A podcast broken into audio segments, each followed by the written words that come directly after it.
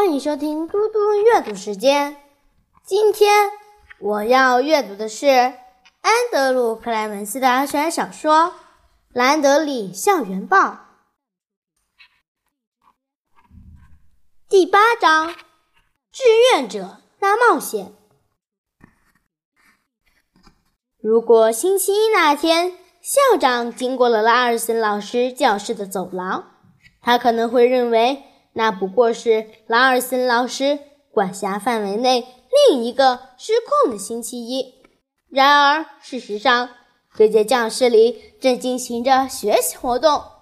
虽然看起来有点乱，可孩子们可是在做作业呢。他们有的趴在地板上，有的三三两两地站着，或是坐在桌上。他们翻阅旧报纸，找出社论那一版。当他们浏览着包罗万象的报纸版面时，也不断发现这些报纸里有着各种新奇有趣的新闻。里安喊着：“喂，沙伦，有个住在西塞罗大道的女士过世后，把房子留给她的猫，真的是留给她的猫。看，这里有照片，这只猫竟然拥有一栋房子。”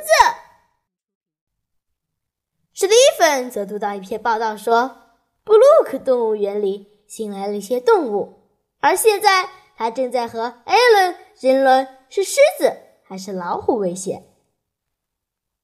菲尔正在读古文，而每隔几分钟他就会找跟班上同学同名同姓的人，然后他就会喊：“喂，汤米，你是不是有个亲戚名叫卡斯米尔？”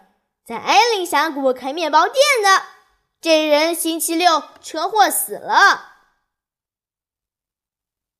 有些孩子的确找到社论了，接着就在教室里东翻西找，搜出剪刀、胶带、胶水与墙报纸。卡拉没有在做这项作业，他当然会做，但不是现在。他在做一项更重要的工作。就是上一期的《兰德里校园报》笔记本，他在他的桌上，他正列出几则可以写的头条报告。乔伊敲了敲卡拉身后的布告栏，好像那是通往他办公室的门。叩叩，他问：“有人在吗？”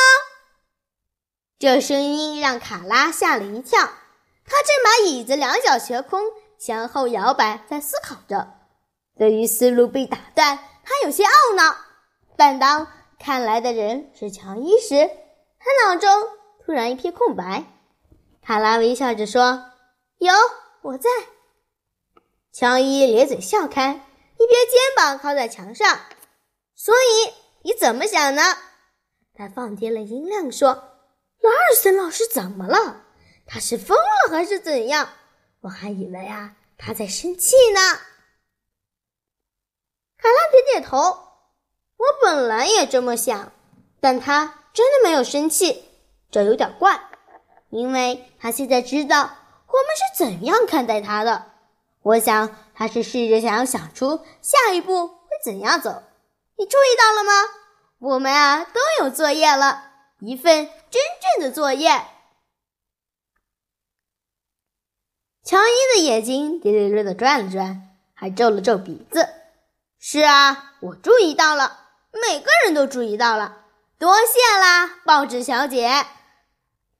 乔伊带着一抹促狭的微笑说：“拉尔森老师一句都没提到兰德里校园报，好像在说你最好不要再写任何关于我的事，或是你别想再做出下一份报纸了。”所以。你还要继续做吗？